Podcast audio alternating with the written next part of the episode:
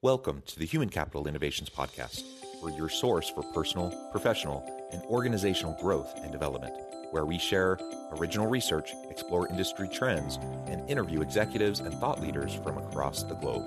We hope you join us often for practitioner oriented content around all things related to leadership, HR, talent management, organizational development, and change management. Maximize your personal and organizational potential with Human Capital Innovations Podcast.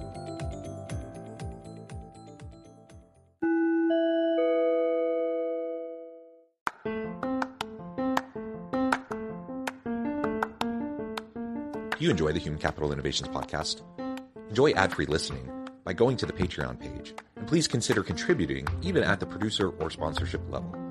And please leave a review. Thank you for your support.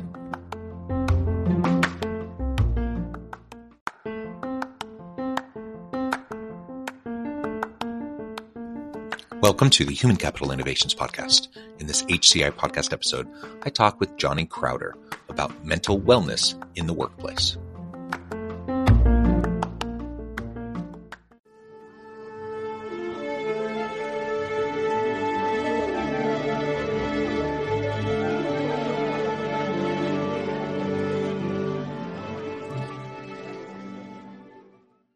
Johnny Crowder, welcome to the Human Capital Innovations Podcast. Thank you a ton for having me. Yeah, it is a pleasure to be with you. You're joining us from Florida. I'm south of Salt Lake City in Utah. And today we're going to be talking about mental wellness in the workplace. This is a super important, timely topic. It's always important to consider uh, mental wellness as well as physical wellness of uh, ourselves, of our families, of our people within our organizations. Today, we're going to be focusing in specifically on mental wellness in the workplace. But of course, aspects and principles of what we're going to be talking about will have application in other areas of our lives as well. As we get started, I wanted to share Johnny's bio with everybody. Johnny Crowder is a suicide and abuse survivor, a TEDx speaker, billboard charting heavy metal musician, and the founder and CEO of Cope Notes, a text based mental health platform that provides daily support to users in nearly 100 countries around the world. I think that's all fantastic. You have such an interesting background. Before we launch on into the topic for the day, uh, perhaps you can share just a little bit more about your background, your personal context, and then we can dive more on into that conversation.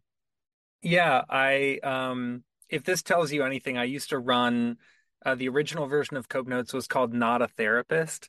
And the whole point was to clarify to people that, um, like right now, I'm a certified recovery peer specialist, but I am not a doctor. And this means that everything I share about mental health, and in fact, a big reason why I'm so passionate about it is that while I did go to school for psychology, I did get a psychology degree. Um, I learned less in my years in college than I learned like in real life living with mental illness. So I always like to stress to people um, I'm not telling you what I think you need to do from a clinical perspective.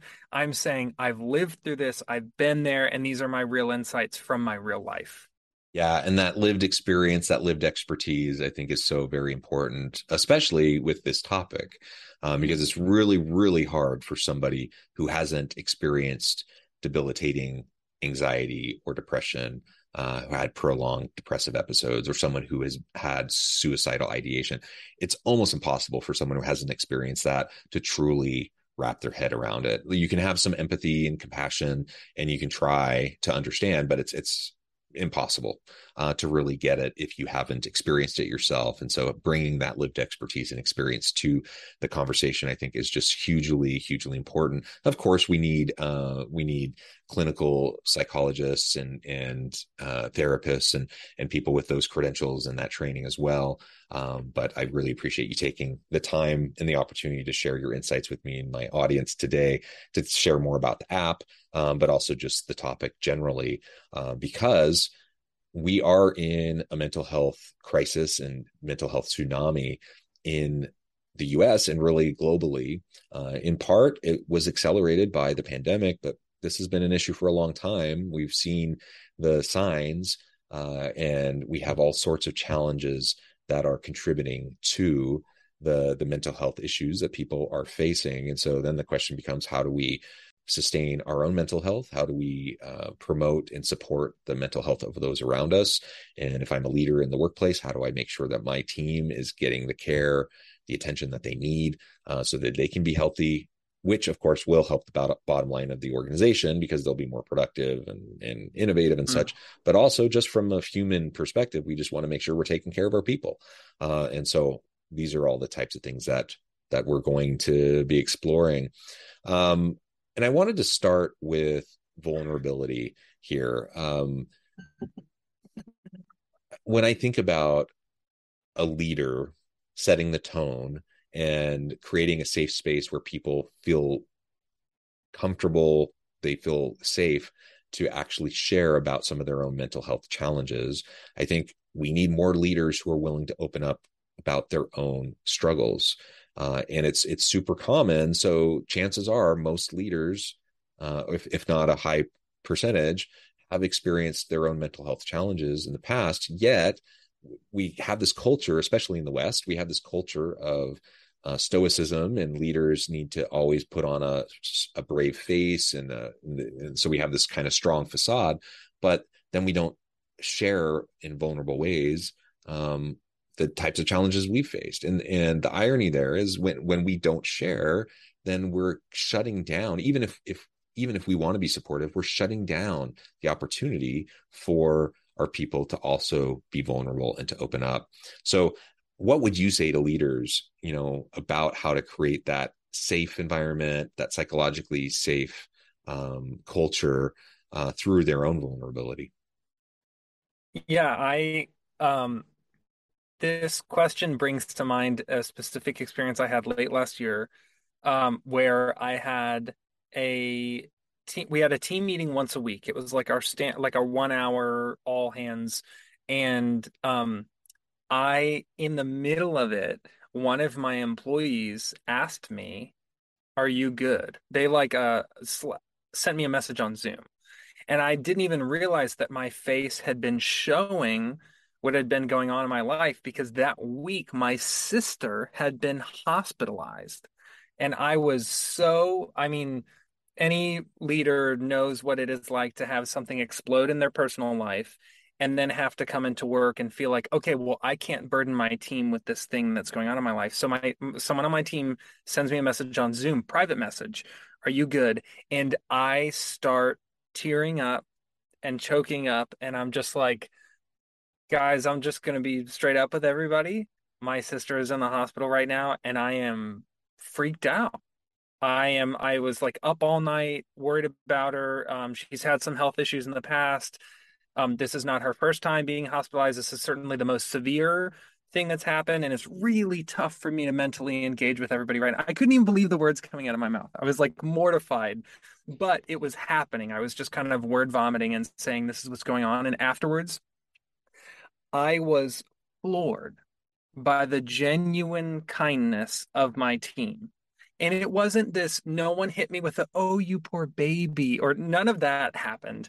But it was, um, I had a few people say thank you for sharing on the call and let us know if you can do anything or if you want to step out, we can finish the meeting on our own. Um, and then the next week i had team members messaging me saying like now i feel comfortable sharing what's going on in my life because you did. So i can't say i made the brave decision to share because i knew that i was setting the example. I basically broke down um, but in that vulnerability and seeing the reinforcement from my team i saw how important it is for a leader to be honest. And you don't i'm not saying you need to cry for it to be effective. I'm saying the moment you remind your team that you're also a person, I can almost guarantee they'll be more excited to work for you because then you go from being a boss to being John. You go from being CEO to being Christine. And that is powerful in a workplace setting.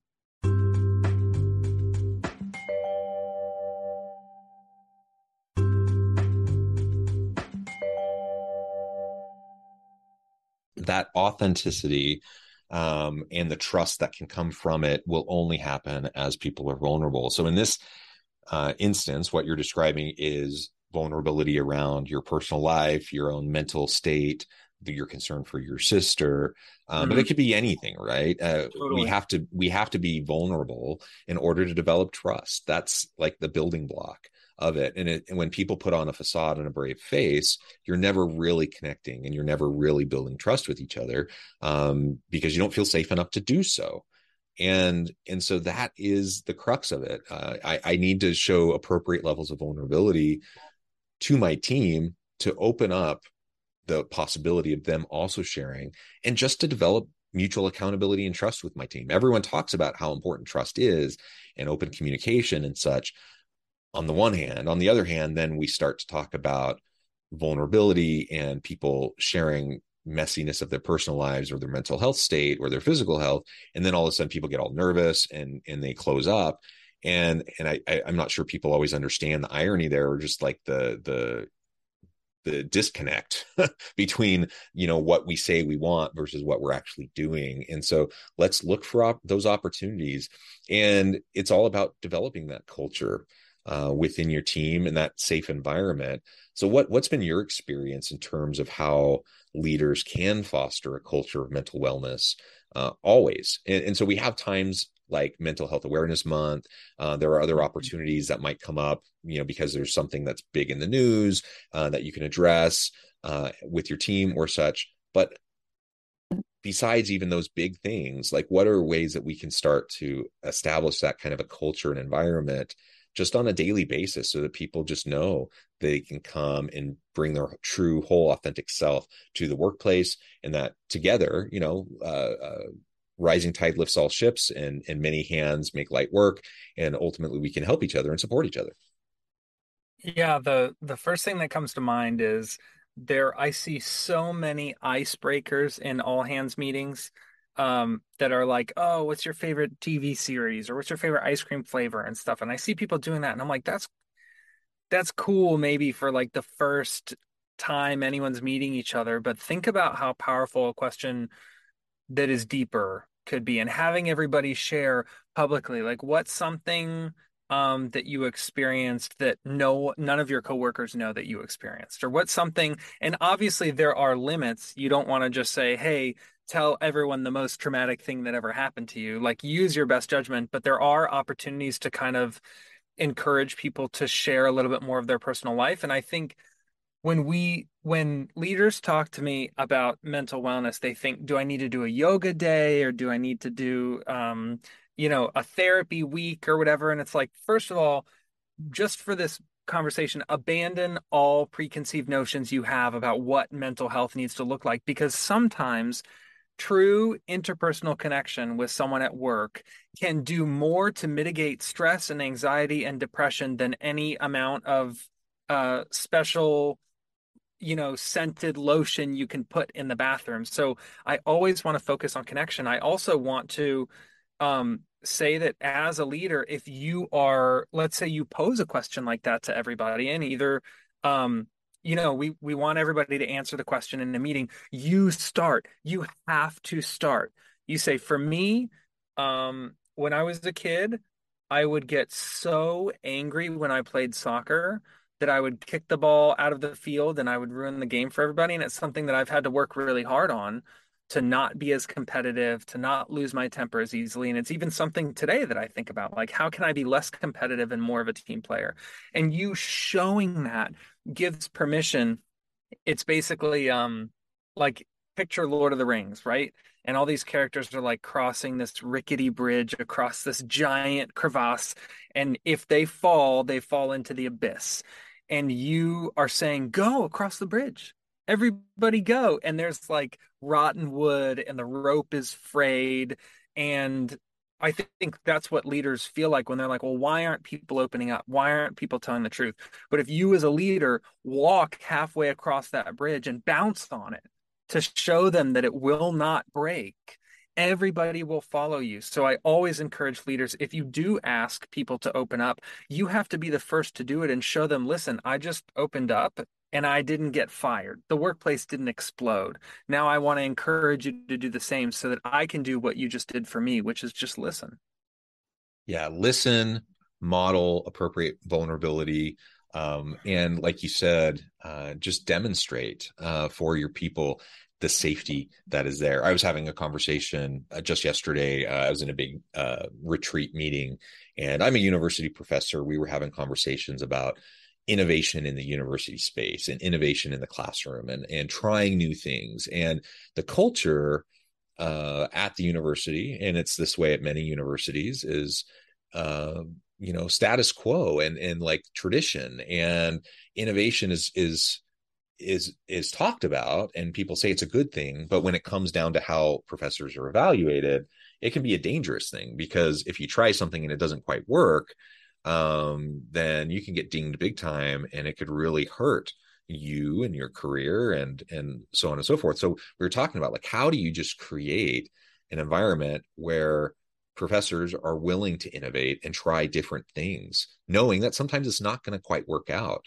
and that only can happen as you have safety? And so we were t- we were talking about trying to convince the provost and the president and some other high level executive level people at the university um, to be more open and vulnerable now they're a little bit resistant to do that because that seems counter mm-hmm. to their model of of leadership uh, and and dem, you know and and showing a little bit of uh, messiness behind them and who they are and what the work that they do. But we, we've really encouraged them to do that to help set the tone because until you have people from the top modeling that, regardless of the what you say and you may you may say all the right things and you say may say it's important. Regardless of all of that people are still going to be skeptical they're still going to be distrustful um, they're still going to be nervous all of that. And so you just have to be able to model it uh, for your people. If you want those types of behaviors to become normal and just you know commonplace in how the the organization functions or how your team functions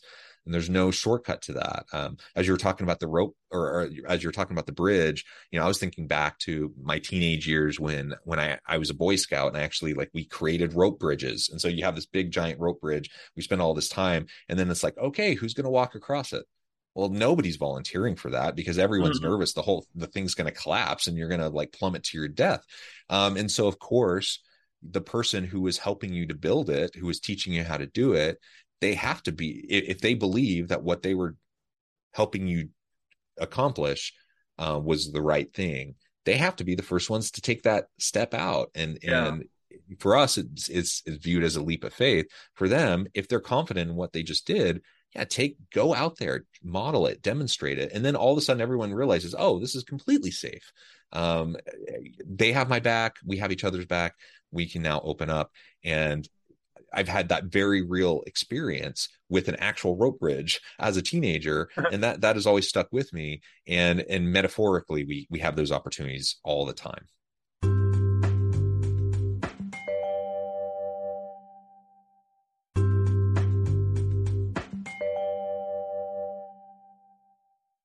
Yeah, I'm thinking one of the biggest misconceptions around mental health in the workplace is that we it has to be focused on mental health and like you're asking people to bring in a deeply personal component of their own life without inviting them to bring in other components of their personality. So it's kind of like asking them to go from 0 to 60 immediately. But I think something that leaders can do in the meantime is encourage people to open up about personal things in general because right now people have their work life over here, their personal life over here, and that's they're not necessarily sharing due to or they're not necessarily reticent to share because of self-stigma or because they feel they might be judged, but because this is personal and this is work. So the more you can invite people to share about their lives like right now when we do meetings, everyone shares about something that they're working on. Like someone's building a tiny home and someone is renovating their porch and someone tried uh, stand up paddleboarding and encouraging people to share those personal things sets a precedent where I'm not talking about depression. I'm not talking about anxiety or bipolar or PTSD, anything. All I'm doing is encouraging people to share a little bit more of their personal life inside of a work setting. And that not only makes them feel more excited to work in this environment because they feel that they get to be more themselves, but also it sets a precedent that if I can share about building this dollhouse for my daughter and share pictures with everybody, then how big of a stretch is it between sharing that and sharing that I'm going through something right now? It's not nearly as large of a stretch as it is if they're not sharing anything personal and then you expect them to share something related to wellness. Yeah, absolutely. And it's just it's it lowers the stakes right it just makes it so mm-hmm. much easier mm-hmm. and you set the like you said you set the precedents you just help to establish those relationships of trust um, in in very easy ways relatively easy ways so that when it gets to the more complicated harder things that people totally. you built up that reservoir of trust and now people are willing to totally. open up and to share and now we can support each other uh, so that's fantastic we we were just talking about some of the ways we can promote this positive culture uh, of mental wellness in the workplace. What are some of the things that leaders and HR teams sometimes do, probably inadvertently? You know, I think people have the best of intentions, but what do they do that actually often stand in the way of mental wellness um, that maybe we can start to to uh, counteract and, and get beyond? Yeah, the first thing that comes to mind is there's this massive overgeneralization when it comes to behavioral health where we say, hey, listen, we have an EAP. Just use that. Or we really only need a resource for the few people who are struggling. That I think is the most insidious idea inside of workplace culture is that there's only a couple employees who are experiencing stress or anxiety or depression or burnout or feeling isolated or lonely or guilty or shameful or or whatever if you took a random cross sampling of your employee base, I would not be surprised if north of 80 or 90% of them would self disclose that they're going through something really challenging, especially in the last couple years. So, my encouragement is not to focus on the one or three or 5% of your employee base that you think needs the most attention. It is to normalize, normalize, normalize, make conversation about mental and emotional wellness a part of your culture. It's in your culture sheet, it's in your onboarding documents, it's on posters on the wall. You mention these words regularly and not once a year, not once a month, but it is baked into part of your culture so that people are destigmatized to the point where if they say stress or anxiety or depression, I'm just using these as an example if they say anxiety, they're not the only person in the workplace to utter that word in the past year. That's what makes it scary. But if they've heard it brought up by leadership and by other employees, and it's talked about in the culture documents and it's in newsletters, that exposure does not exacerbate mental illness, which I think is a big misconception. Um, what we do to stand in the way is we make it this fixed, finite, acute small niche set of people who face this. Whereas alternatively we should be focusing on this as a culture where it's like i don't even care how you feel right now today. Mental wellness is still part of our culture. So you could feel amazing you could feel bottom of the barrel or anywhere in between. That doesn't change that the conversation about mental health is baked into the culture of what this organization stands for. I love it. Let's bake it in. Let's integrate it infuse it into all aspects of the organization. Just like we talk about uh, diversity, equity, and inclusion and baking that in, or ethical mm-hmm. decision making, totally. baking it in, or social impact, or per- meaning and purpose, bake that in. Like this is one of those things we need to just bake in to everything that we do within our organization. We just need to normalize it. We need to make it a constant part of what it means to be part of the team and part of of this workplace. And if we're if we want to have a good, you know, workplace environment where we're focusing on employee experience and we want to attract and retain great people this is one of the ways to do it. Make your um, organization make your team uh, an employer or a team of choice where people know that they want to go work there they want to work with you because they know they're, they're going to be supported because everyone has stuff like you said everyone has stuff. I, I don't know anybody. Even though those yeah. people who even people who seem like the most like buttoned up successful everything's going right for them in their lives um they may have a lot of privilege they may have wealth they may have fame they may have all those things.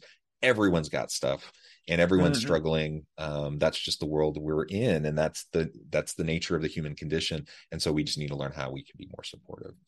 Well johnny this has just been a really fantastic conversation. I really appreciate your insights and sharing all of this with me and my audience. Before we wrap things up for today i wanted to give you a chance to share with listeners how they can connect with you find out more about your work and then give us a final word on the topic for today yeah. Um, quickly, johnnycrowder.com has all of my speaking stuff. It has both my TED Talks. Um, so if you're interested in learning more about my advocacy work, johnnycrowder.com. If you want to learn about Cope Notes and try it for free, um, you can go to copenotes.com. I'm on LinkedIn, I'm on Facebook, I'm on Instagram at Johnny Crowder Loves You.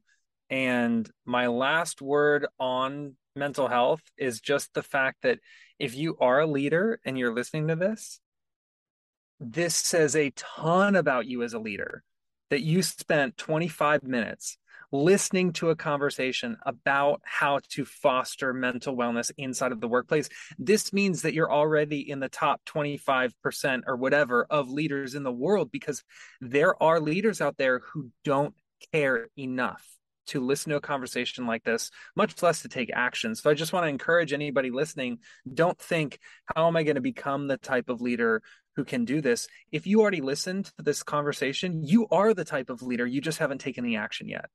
Wonderful. Thank you, Johnny. It's been a pleasure. I encourage listeners to reach out, get connected, find out more about what Johnny and his team can do for you. And as always, I hope everyone can stay healthy and safe, that you can find meaning and purpose at work each and every day. And I hope you all have a great week.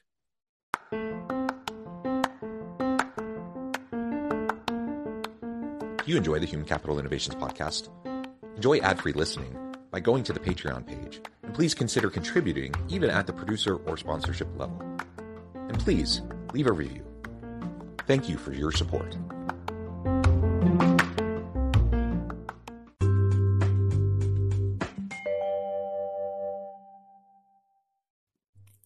Thanks again for joining us for this episode of the Human Capital Innovations Podcast. I hope you stay healthy and safe and that you have a great week.